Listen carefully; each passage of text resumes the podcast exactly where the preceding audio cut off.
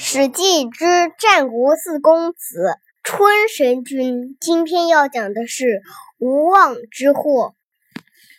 春申君担任了楚国宰相，此时齐国有孟尝君，赵国有平原君，魏国有信陵君，大家都争相礼贤下士，招请宾客，吸引贤士为君王效命。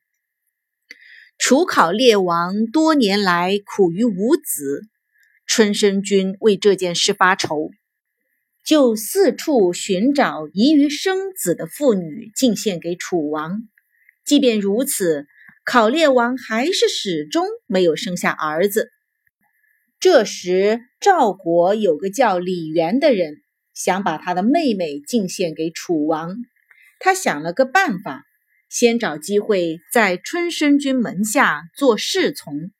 不久，他请假回家，故意延迟了很多天才回来。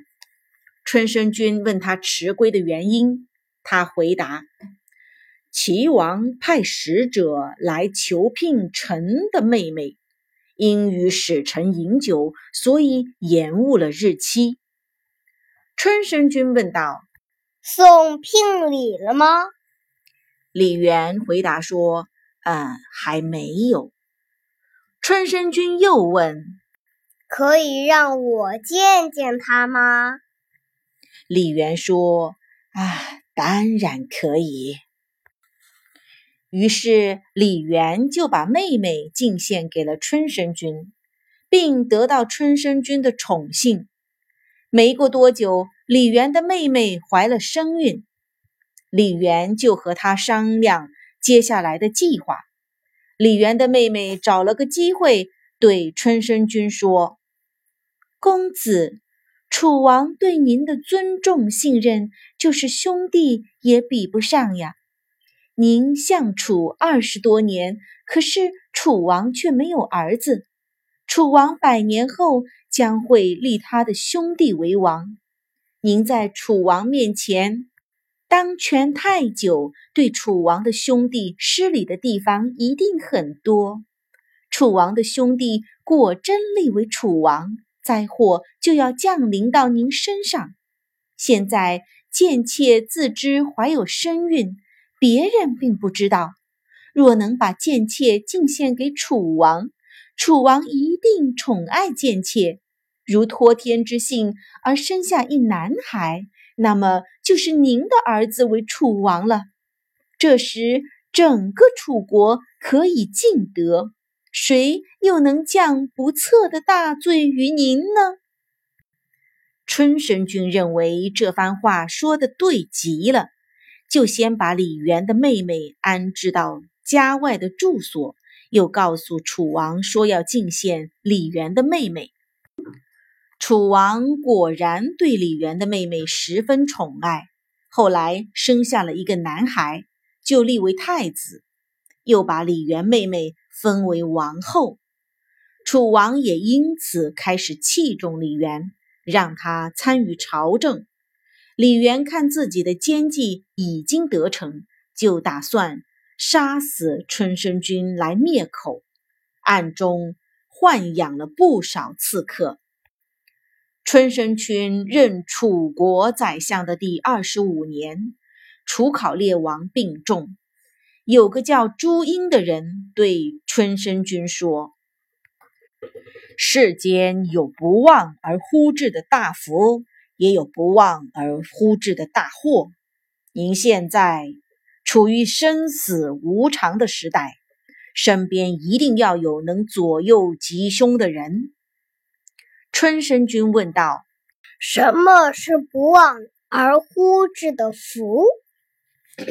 朱英回答说：“您为楚相二十多年了，名分上您是相国，可是其实您就是楚王呀。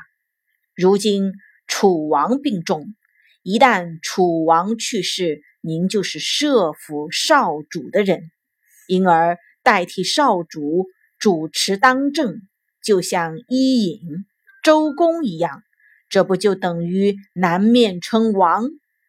这就是我所说的不忘而忽至的福啊！春申君接着问：“何谓不忘而忽至的祸？”朱英答道：“李元不得治理国政，因而视您为仇敌。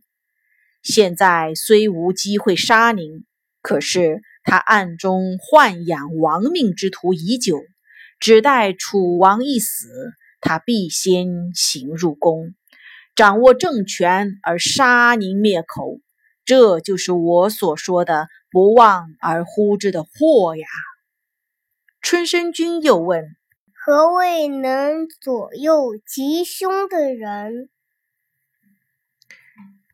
朱英说：“您先安置我做晋室楚王的郎中，楚王一死，李元一定先行入宫，那时候我就替您把他杀了。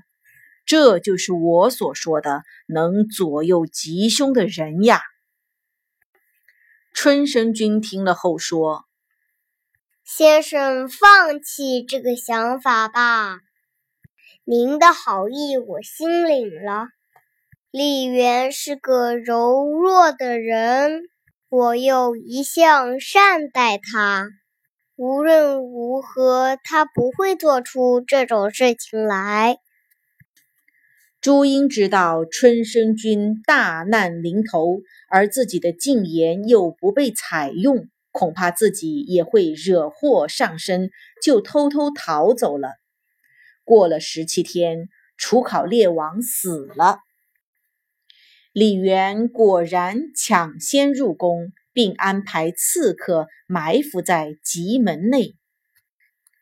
春申君刚走进吉门。刺客们就从两侧一跃而出，两面夹击，刺死了春申君，又砍下他的头，扔到吉门外边。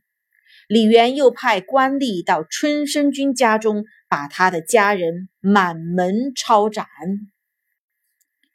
李元的妹妹原先受春申君宠幸，怀孕所生的那个儿子，被立为楚王。这就是楚幽王。太史公说：“我到了楚国，看见春申宫的故城和宫殿的建筑，真是伟大极了。当春申君游说秦昭王和他舍身以送太子还国时，是多么明智啊！但后来反而受制于李元，真是年老而昏聩了。”俗话说得好，“当断不断，反受其乱。”春申君不采用朱茵的谏言的结果，不正是这样吗？